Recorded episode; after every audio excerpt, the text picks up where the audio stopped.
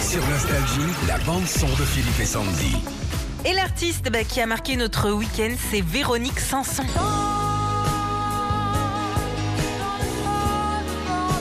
Hasta luego, c'est le nom de sa prochaine tournée. Les places sont en vente depuis Mhm. samedi.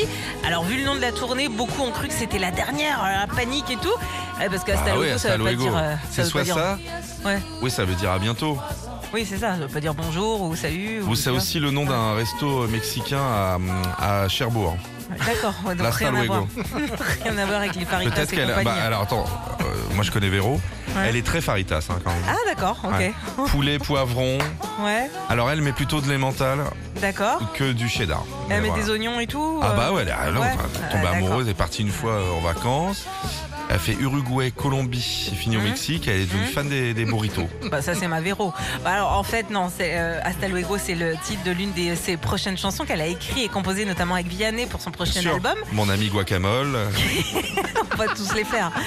On a euh, déjà quelques dates pour la tournée de Véro. Elle Ouais. passera le 5 novembre à Montpellier, le 8 novembre à Marseille et elle passera aussi aux Folies Bergères de Paris du 25 au 27 novembre. Bref, on vous partage toutes ces dates sur nos pages Facebook et Instagram Philippe et Sandy.